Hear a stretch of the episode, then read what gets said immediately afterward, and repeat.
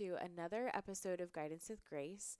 I am Grace, and this week we're actually talking about macronutrient intake. Uh, if any of you have heard the term mind your macros, it's definitely a catchy little phrase. And uh, I wanted to kind of dive into what that means, maybe why it's becoming trendy, and some things that you guys can consider if you're an active person, if you're kind of just getting started and you're kind of, you know, active here and there, or maybe if you're listening to this and you're thinking about maybe starting a certain type of sport or you're kind of really amping up your game, this is definitely your episode if you're concerned about food intake relative to maybe where you're at. So I am actually sitting next to Paula Gallagher. She works here at Columbus State, and I reached out to her and asked her because she is a pro. well, welcome. Something like that, right? Yeah. Right. Thank you. You know your stuff. So you teach some classes here, and you also do things in the community. Why don't you let us know what you're into All right. Today? Thanks for that introduction. Yeah. So, um, like Grace said, my name is Paula Gallagher, and I am an uh, annually contracted faculty member here at Columbus State over in the hospitality department, that brand new shiny building, Mitchell Hall over there. Um, so I teach Nutrition 1153, and then I also work with our dietetic tech program. So I teach both uh, long term care clinical nutrition and I teach community nutrition. Um, so I kind of dabble in a whole lot of different topics in regards to nutrition. Um, so that's what I do here at Columbus State. Outside of Columbus State, I have a couple other jobs that I like to do. Um, I own a private practice, so I specialize in gastroenterology, things like irritable bowel, Crohn's, colitis. Um, so I see patients that are struggling with those disorders. I also do some consulting for some long term care facilities like nursing homes. Um, I do all their sanitation audits and make sure they're up to par, and I also um, chart on those uh, individuals living in those facilities. And then, last but not least, I blog for a pharmaceutical company. So hmm. um, I I write about a deficiency called congenital sucrase isomaltase deficiency. So it's people that can't tolerate table sugar. It's an allergy. So oh yeah, yeah. So I blog for that as well. Um, let's see. I went to Bowling Green. I got my master's from Bowling Green, and I kind of always knew that I wanted to be a dietitian. I had a friend in high school, um, after I had given a presentation in one of my classes, say, You would make a really good dietitian. And I'm like, Oh, what? and that was freshman year of high school, and I rolled with it. I went right into college knowing what I was I was wanting to do, and here I am, let's see, eight years later as a registered dietitian. So do you love it? I love it. There's so many things that you can do in the field. Mm-hmm. Um, and as you can see, I do quite a few of them. Yeah. So it keeps me on my toes. being one. right. Um, I but I absolutely excited. love it. Yeah, I was yeah. very excited to hear about all the things that you were doing as we were corresponding uh, weeks ago. And I, I figured this is a really great place for us to start. And Paula, a heads up, guys, she's definitely down to do more episodes. so, but I figured this would be a really great place to start because macronutrients are a lot of where our calories come from. And if you can't really get a handle on your caloric intake and all of that, it's a little hard to maybe reach your goals if you just are finding yourself frustrated, which I have been in that boat many times, especially as you're changing your activity level or you are just kind of changing your goals overall. Uh, so, the trendy term, minding your macros, is what this is called because I think there's some misunderstandings as to what even that means or what even the pro- the approach would be. So I think there's a lot of workouts, uh, workout programs rather that incorporate nutritional uh, components and they have all of these equations and i know that you know a lot of equations too uh, but maybe if you can give us some insight as to what somebody might want to consider if they're maybe a sedentary, an active, or even maybe on that athletic level or even the beginning of it each kind of food groups, and we were talking about food groups before we started, how to kind of regulate all of that yeah. based off of your activity level. And food groups is a really great place to start. Yeah. So I think really it comes all the way back to what the heck is a macronutrient, right? like minding your macros. Macronutrients are just carbs, fats, and protein. So when someone says that they're counting their macros, they're simply just keeping track of their carbs, their fats, and their proteins. So it all does go back to the food groups because we have five food groups fruits, vegetables, grains, dairy, and protein and all of them contain macronutrients, and most of them have more than one macronutrient. Mm-hmm. So, if we look back at the guidelines of how much we should be eating of these each day, we go back to what's called the acceptable macronutrient distribution range. And that's just a percentage or a range of calories that we should be taking in from each macronutrient. So, for example, carbohydrates. Carbohydrates are what fuel our brain, they're what fuels a lot of our activity half of our diet, almost 50%, actually up to 65% of our diet should be made up of the macronutrient known as carbohydrates. Mm-hmm. Then we have protein. Everyone loves to focus on protein, mm-hmm. especially in the exercise world, the athlete world, but really only 10 to 35% of our diet needs to be made up of protein. That is way lower than what most people think. so small compared to like the hundreds of grams of protein that some people are probably intaking. Exactly. And our body can only handle and it only needs so much protein anyway. Mm-hmm. So it really is important to know what those ranges are. And then our third macronutrient, fats, 20 to 35% of our diet should be made up of fat. So if we think about like what our plate looks like, we should be having all five food groups on our plate.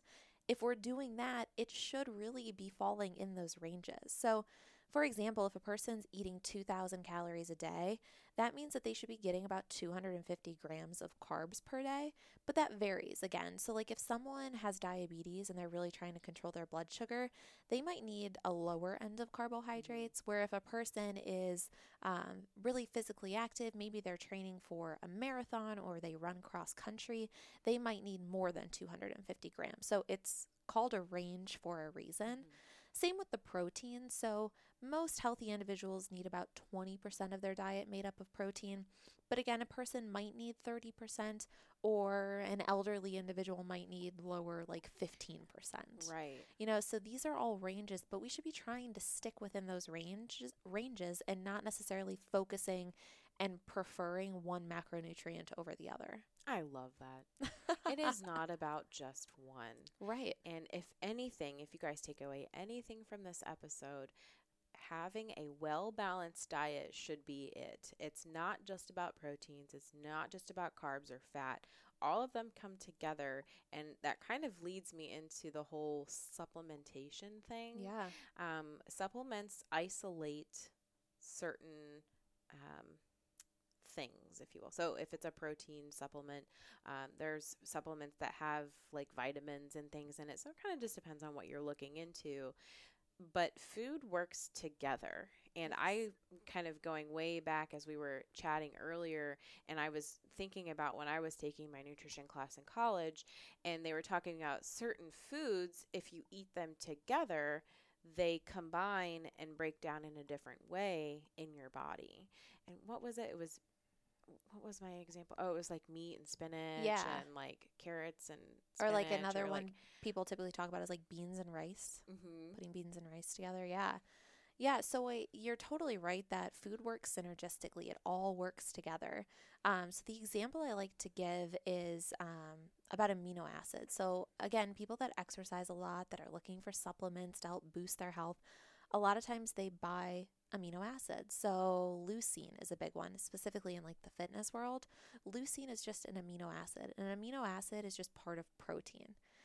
Well, there's 20 different amino acids. Mm-hmm. Our body can't make about half of them, meaning that we need to eat a, half of those amino acids. If a person takes in a big dose of leucine from a supplement that they bought at the store, um, they're taking in one of 20 amino acids. In order to build new protein, new muscle in our body, we need 20 amino acids to do so. Think of 20 puzzle pieces here. We need to put all 20 puzzle pieces together to build muscle, to build protein. So when you take in a large supplemental dose of one puzzle piece, one amino acid, leucine, where's the other 19 pieces? If you're not getting those other 19 pieces from your diet or um, your body's not making those other 19 pieces because we're not able to make all of them, we can't put the puzzle together and we can't build protein. So, honestly, a lot of supplements that people take are just wasted. They're just excreted by the body because they can't be utilized. Mm-hmm. So, what would you say to somebody who um, says like, "Oh, it's reco- it's for recovery. It's for recovery." I don't even really know what they would mean by that, but what would you say? I would say you could probably eat like a turkey sandwich for recovery too. I mean, Right. you can totally use food, Mhm. and from that turkey sandwich, you're going to get those amino acids. You're going to get the leucine. You're going to get the protein, but you're also going to get some fiber. You're going to replace the carbohydrates that you just burned. Put a piece of cheese on it to get some calcium. Um, I think that we should be using food first. There definitely are special cases that Yeah. supplements might be needed, but for the vast majority of people, they really aren't. Right. And you really hit the nail on the head. As long as you're kind of just like a, an average person, you know, working out, or even if you are an athlete, you're still focusing on eating the right foods. Mm-hmm. But some of those special conditions, um, you know, if you have a deficiency, that's totally going to be regulated probably by your doctor. Um, we were talking about like the high endurance athletes. Um, you might uh, need to take in supplementation because you're required to actually eat more calories. Right. I think like Michael Phelps, I remember reading a news story about him. Like he eats like 20,000 calories a day. Like it's what?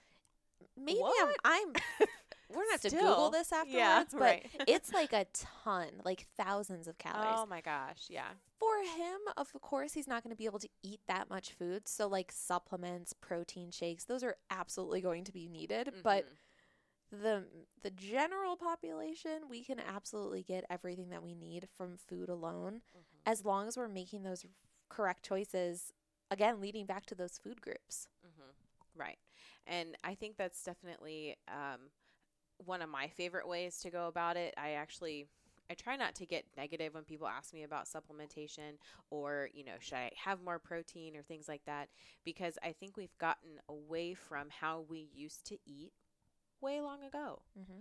We weren't worried about um, any type of supplement because they either didn't exist or they, you know, people weren't really using them.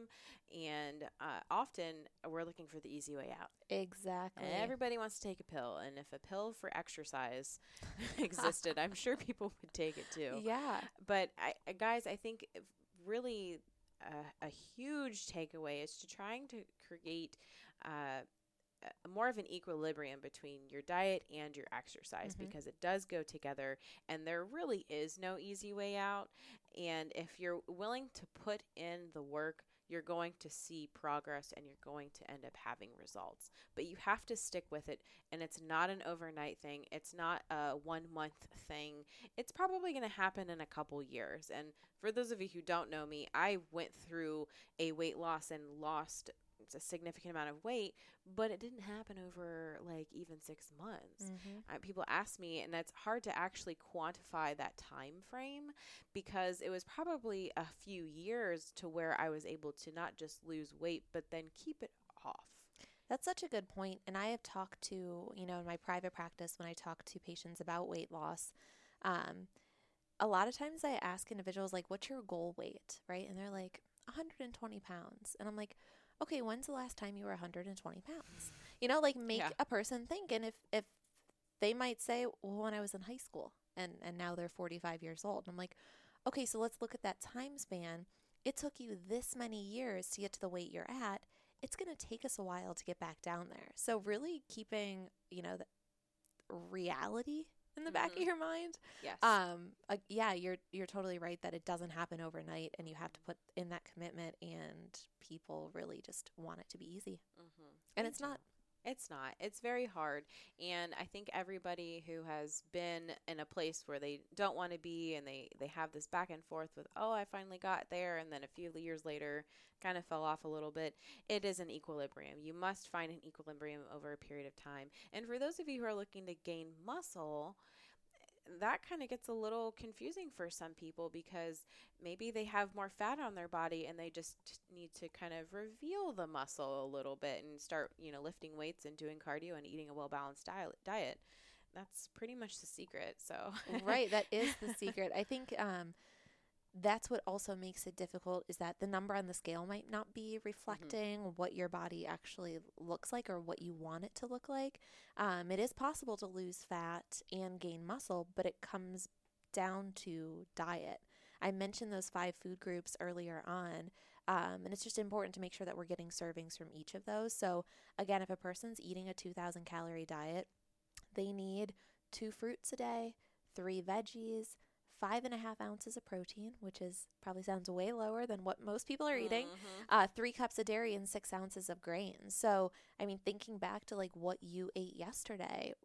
Did did your diet Nope. look like this? Right, exactly, and that's what most people are going to didn't. say. Yeah. Um, but trying to build that muscle, lose fat, lose weight, whatever a person's looking to do, most of the time it comes back to what they're doing in the kitchen. Um, and you can probably attest to this too, and what you see that a person can work out and work out and work out and not see the results they want if they're going home and not putting the work in at home as well. Right. My coworker Jason, hey, shout out if you're listening.